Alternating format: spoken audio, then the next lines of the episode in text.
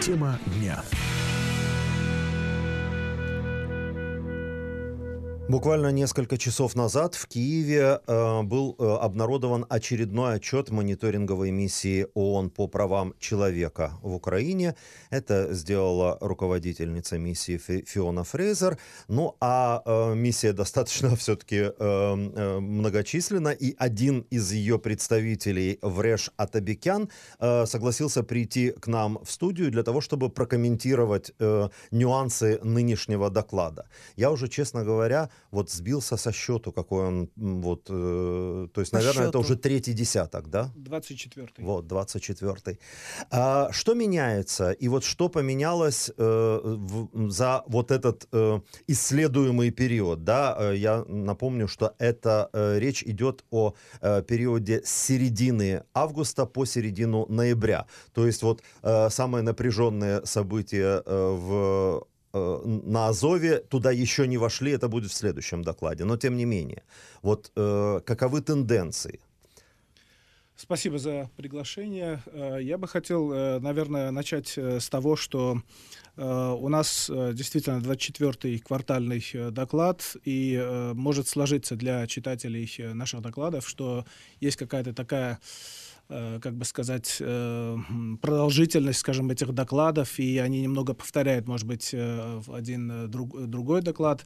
Э, Но на самом деле э, перемены действительно происходят. Есть и тенденции, и есть и частности, которые очень важны. Я просто помню, что очень, э, ну, до- достаточно долгое время э, самым главным э, в докладах э, было, э, э, были страдания, скажем так, э, мирных граждан в зоне конфликта.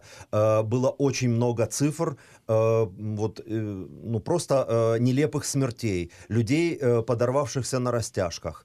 Сейчас, слава богу, этого уже намного меньше, насколько я понимаю. Конечно, мы в первую очередь обращаем внимание именно на жертвы среди мирного населения. И когда мы говорим о жертвах, мы имеем в виду и убитых, и раненых. Действительно, есть такая тенденция, что у нас идет уменьшение количества числа жертв. Допустим, если э, начиная с 2014 года общее количество жертв э, обозначивается приблизительно в районе э, 3 тысяч убитых и около 9 тысяч раненых, В 2018 году у нас 268 жертв, это включает и убитых, и раненых, то в, э, в конце именно вот э, 2018 года, э, именно последний квартал, вот этот, на который у нас и пришел, пришелся 24-й квартальный доклад, э, у нас фактически 50, на 52% меньше жертв, чем при предыдущем репорте. У нас всего 50 э, жертв, э, 14 убитых и 36 раненых. То есть позитивная тенденция сохраняется и в плане всего этого конфликта, если сравнивать от начала конфликта с 2014 года до сегодня, и в плане э, только 2018 года, да, тоже в течение 2018 года у нас опять-таки То есть он уменьшение э, количества э, жертв. реально выходит из активной стадии. Мы надеемся на это. Надо понимать, что, конечно, на количество, на уменьшение числа жертв э, повлияли очень э, сильно э, два перемирия, которые последовали, значит, один за друг, одно за другим. Это хлебное перемирие и школьное перемирие. Наше понимание таково, что э, в Минске сейчас э, э, будут происходить или происходят уже переговоры касательно того, что, может быть, будет объявлено и новогоднее перемирие. Мы надеемся, что эта тенденция продолжится и действительно можно достичь, ну, если не прекращения, скажем, количества жертв, то хотя бы значительного уменьшения. Здесь я бы хотел подчеркнуть очень важный момент. Тот факт, что в результате перемирий, э, последовавших э, одно за другим, э, удалось уменьшить количество жертв, это показатель и доказательство того, что на самом деле нужна лишь политическая воля значит, сторон, вовлеченных в этот конфликт, чтобы достичь того, чтобы просто исключить э, жертвы среди мирного населения. Мы надеемся, что эта воля будет про- проявлена и далее. Э, В отчете, ни в одном отчете невозможно, естественно, обойтись без цифр. И вот э, цифры некоторые ставят, ну, честно говоря, в тупик. Цитирую пресс-анонс, собственно, резюме краткое э, отчета. За этот период, то есть за три месяца, мониторинговая миссия ООН по правам человека в Украине задокументировала 242 нарушения. Правительство Украины несет ответственность за 147 зафиксированных нарушений, тогда как самопровозглашенная Донецкая Народная Республика и самопровозглашенная ЛНР за 28. Российская Федерация несет ответственность за 32 зафиксированных нарушений. Все они произошли в Крыму. Создается странное впечатление. Что э, законы сильнее всего нарушает Украина. Или это просто потому, что вы там не можете нормально мониторить? Это на самом деле действительно не так. Э, совершенно справедливый вопрос. И э, очень правильно, что вы обращаете внимание на этот э, факт. Значит, э, действует несколько факторов. Первое, первый фактор. Начиная с июля э, данного года у нас фактически приостановлена деятельность э, в самопровозглашенной Донецкой Народной Республике и самопровозглашенной Луганской Народной Республике. С июля. С июля. С июля сего года. То есть а, этот мониторинг вы уже, в общем, без мониторов без да, проводили? Ага. Не, не полностью так, э, потому что мы э, в данных обстоятельствах делаем то, что по-английски называется remote monitoring, то есть мы проводим мониторинг на удалении, скажем так. То есть мы э, фактически имеем команды, которые находятся за пределами э, самопровозглашенных республик, которые встречаются либо жертвами, допустим, э, в, э, насильственных действий в тюрьмах, допустим, в пенитенциарных институциях, э, которые находятся на этих самопровозглашенных э, значит, территориях, либо с родственниками этих э, людей, либо с их адвокатами. И мы, в принципе, имеем общее представление, общее понимание того, что там происходит. Надо отметить также другой фактор. Э, на территории, которая контролируется э, правительством Украины, у нас нас есть полный и конфиденциальный доступ к э, заключенным. Такого доступа у нас не было даже в те времена, когда мы э, могли э, значит, действовать на территориях самопровозглашенных республик. Это важный фактор тоже, чтобы мы понимали, что информация, которая у нас с территории подконтрольной правительству, она полная, доступная. Правительство никак не, не создавало никаких не преград. Да. Никак. Да, в то время как на той территории, скажем, по ту э, сторону линии соприкосновения у нас были значительные сложности даже для того, чтобы, э, значит, э, просто посещать места заключения, так называемые, да, и иметь какие-то беседы, встречи, дискуссии, скажем, с осужденными и так далее. То есть это один фактор множество факторов на самом деле действительно. Э, Тем не менее, вот э, наличие э, заложников, опять же, э, будем говорить откровенно, с обеих сторон. Mm-hmm. Э, это одна из главных э, нынешних гуманитарных проблем, которая уже который год не решается. Э, обмен заложниками э, был э, год назад под Новый год 2018. С тех пор, э, по-моему, был освобожден только один украинский пленник. Это вот разовое такое э, мероприятие было. А, я понимаю, э, что то есть, э, не может мониторинговая миссия на это влиять, но э, отслеживаете ли вы эти процессы, под особым ли они все-таки вниманием, в особой сфере внимания? Находятся? Безусловно, наш мандат покрывает значит, вопросы прав человека на всей территории Украины, даже если мы не, скажем, нас пускай, не впускают в автономную республику Крым и в город Севастополь, даже там значит, по отношению к этим территориям Украины мы все равно продолжаем значит, проводить мониторинги, отслеживаем ситуацию.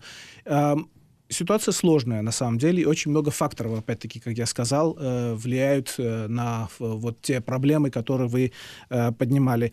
Например, по нашим данным, есть 9500 значит, заключенных, которые были, значит, попали в заключение да, в пенитенциарное учреждение еще до конфликта то есть до 2014 э, года. Э, судьбы этих людей тоже находятся в центре нашего внимания. В частности, э, значительное количество из этих людей выразили пожелание на то, чтобы быть переданы э, значит, на территорию, которая подконтрольна правительству Украины, и мы всячески способствуем этому процессу. И надо признать, что есть хорошая тенденция уже. 55 человек, например, были переданы из... Совсем недавно. Совсем да. недавно, 12 и 13 декабря, были переданы из самопоразглашенных ДНР и самопоразглашенных оккупационной ЛНР на территорию, которая подконтрольна правительству Украины, и сейчас у них фактически есть доступ хотя бы к своим родным, близким и так далее, которые могут их посещать. Э, и так а когда вы говорите о том, что у вас нет доступа э, к, э, к Крыму, точно так же, как нет доступа к оккупированному ну, Донбассу, части Донбасса, а э, с, с ЛНР, так называемой ДНР, там все понятно, а с Крымом какие аргументы российской стороны вы получаете в отказе? Ну, мы должен сказать, что множество раз обращались к Российской Федерации. Что они же считают, что это мирная территория, ну, обычная, как бы, да? Конечно. да, а, обычный регион России, по их логике. В другие это, ну, в Москве-то вы есть? Значит, ну, там... В принципе, представительство ООН. В Москве есть представительство ООН, да, которое и, в частности, Управление Верховного комиссара по правам человека, у которого э, весьма определенный мандат. Они занимаются э, проблемой предоставления технической помощи, обучения прав человека и так далее э, в университетах э, России. Но не мониторингом. Э, Значит, мониторинг является вообще общей э, частью нашего общего мандата управления Верховного комиссара по правам человека. То есть, в принципе, эта деятельность проводится везде в большей степени, в меньшей степени, больше, может быть, акцент делается или меньше акцент делается, но, в принципе, мониторинг э, присутствует в той или иной степени, да, глобально, скажем так.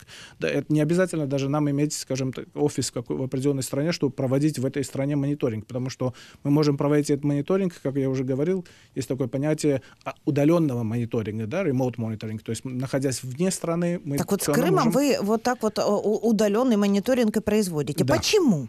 Вот что говорит Россия? Мне просто интересна сама формулировка интересна. Тема довольно сложная. У России ряд аргументов, э, которые, конечно же, не устраивают нас, потому что у нас есть известные резолюции Организации Объединенных Наций, которые считают, что Автономная Республика Крым и город Севастополь являются э, частью Украины. Я так понимаю, их это и смущает. Вы называете, э, называетесь мониторинговая миссия ООН в Украине.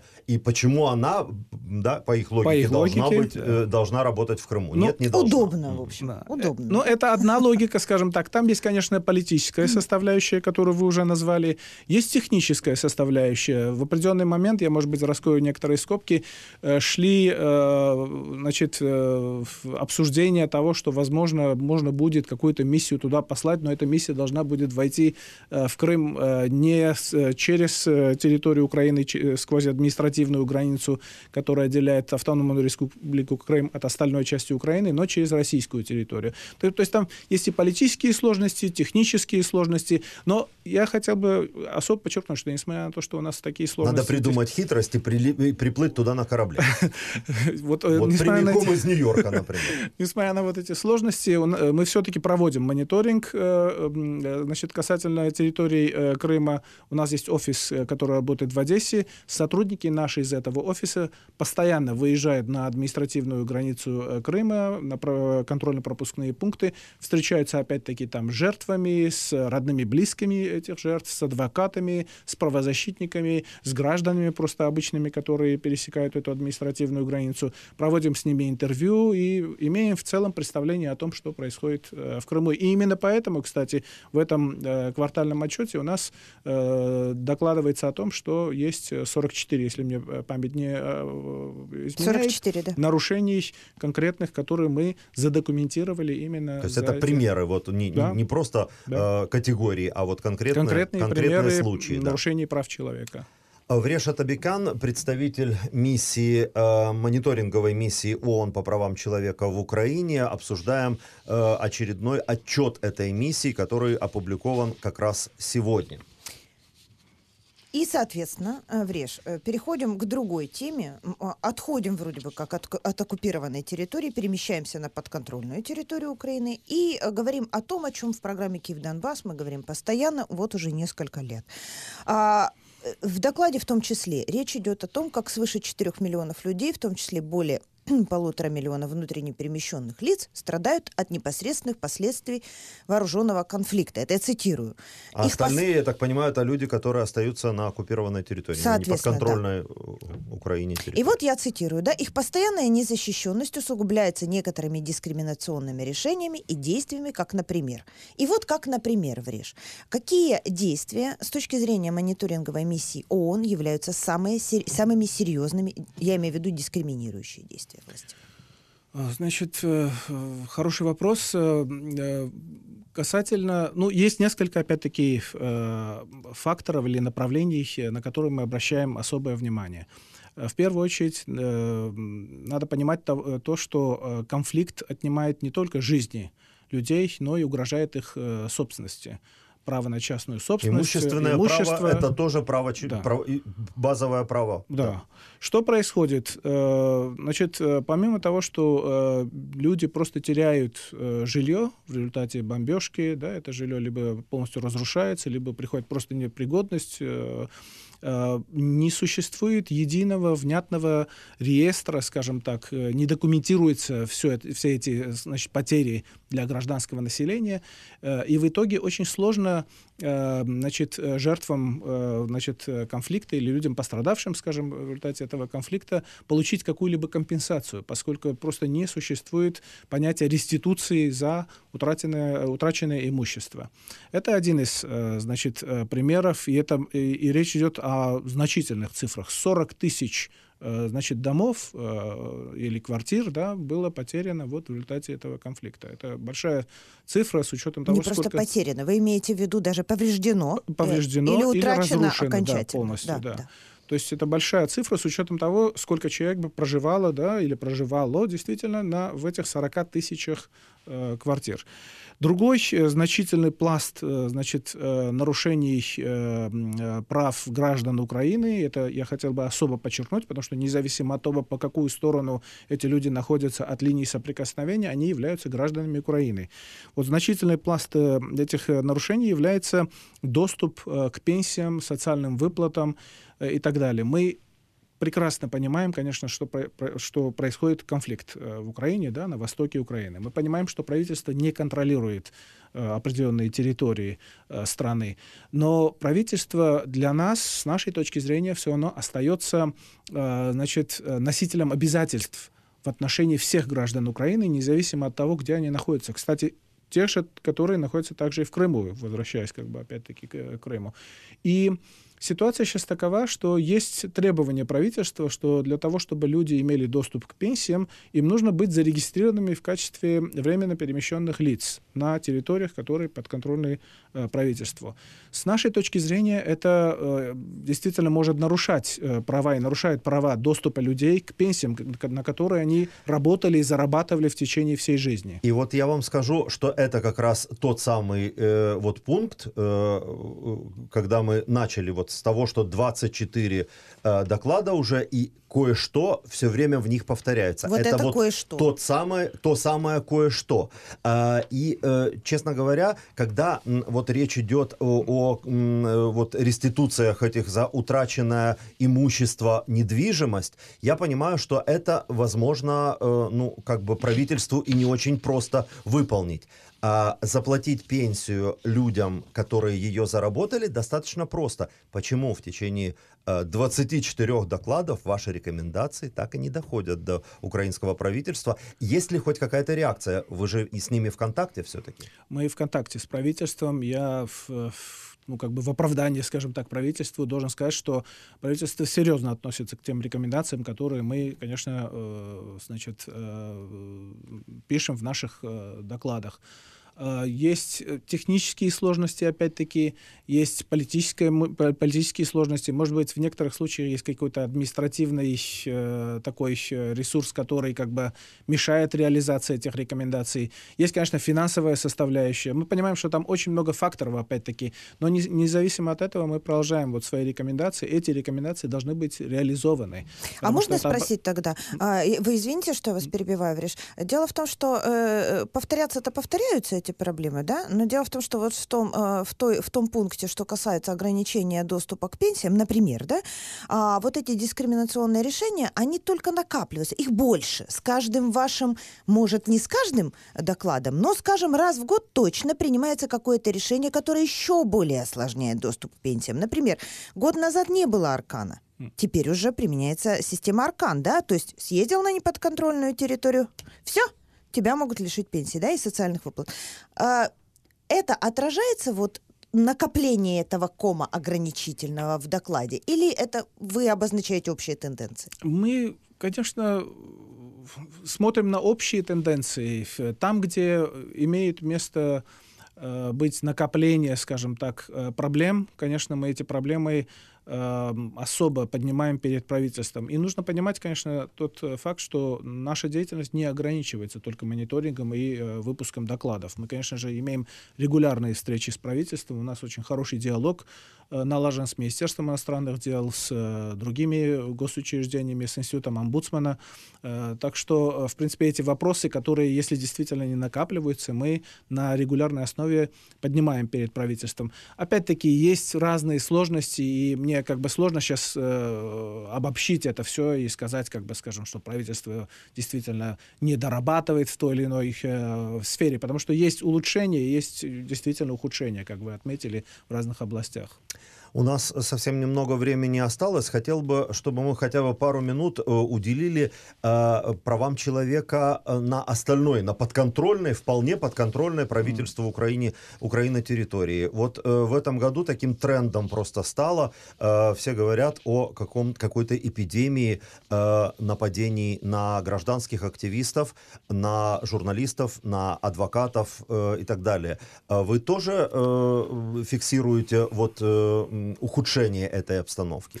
Мы действительно фиксируем ухудшение этой ситуации. Э, Мое частное, уже личное мнение, может быть, я выражу, э, это является одни, э, одной из самых сложных вопросов в плане прав человека как бы на территории, вот, как вы сказали, подконтрольной правительства Украины. И я очень надеюсь, искренне надеюсь... На вполне мирной территории. На бы, вполне да. мирной территории. И э, по большому счету это беспричинно, скажем так, если уж э, говорить. Статистика показывает то, что вот, допустим, в предыдущем отчетном периоде э, с середины мая по середину августа у нас было 45 нарушений в той области, которую вы сказали.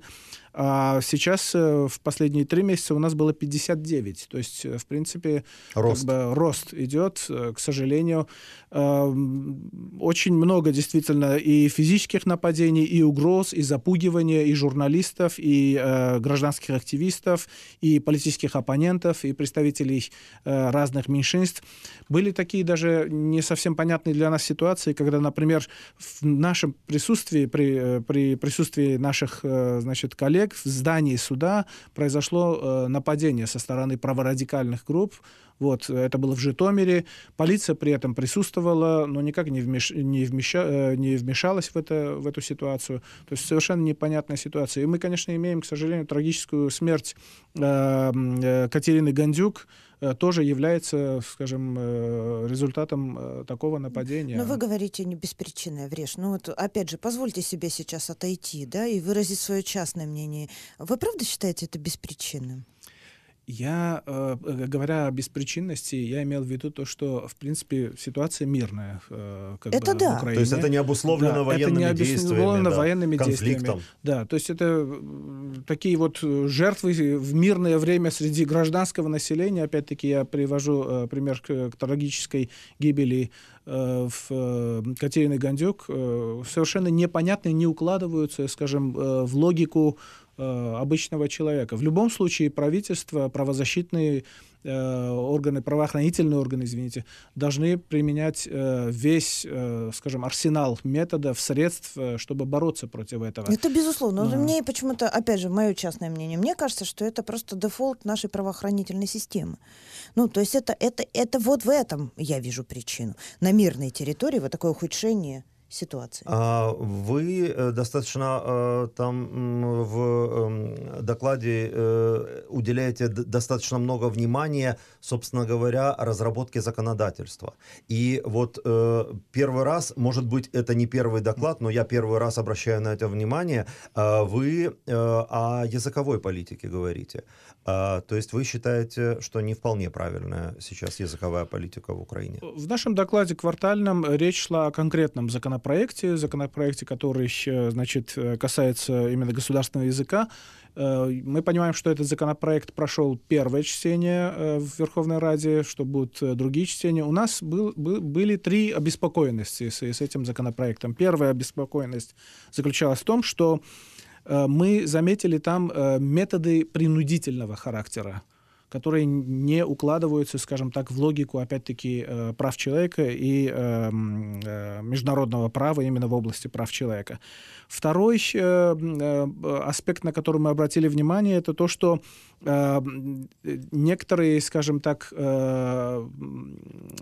идеи, которые заключены были в этом законопроекте, не совсем соответствуют международному праву и международной практике тоже, потому что есть другие страны, где ситуация языковая, скажем так, приблизительно э, сравнима с ситуацией э, в Украине, но вот как, как довольно большая такая вот в этом резонанс. Да, вы говорите да, о э, как бы э, нарушении справедливого баланса между сохранением государственного языка как инструмента единения общества и защитой прав меньшинств. Да. Ну то есть я вот так это понимаю, третий момент, и русскоязычное который... меньшинство тоже имеется. Мы не выделяем определенное меньшинство, мы говорим о всех э, меньшинствах, угу. потому что компактное проживание, конечно, в разных регионах. И язык Украины... нарушает права не только русских, как вот опять же же э, пропаганда, скажем, российская, э, э, мы это никак это не, трактует. Да, мы русский язык никак не выделяли, потому что в Украине, в Украине живут и поляки, и венгры, и другие, значит, национальности. И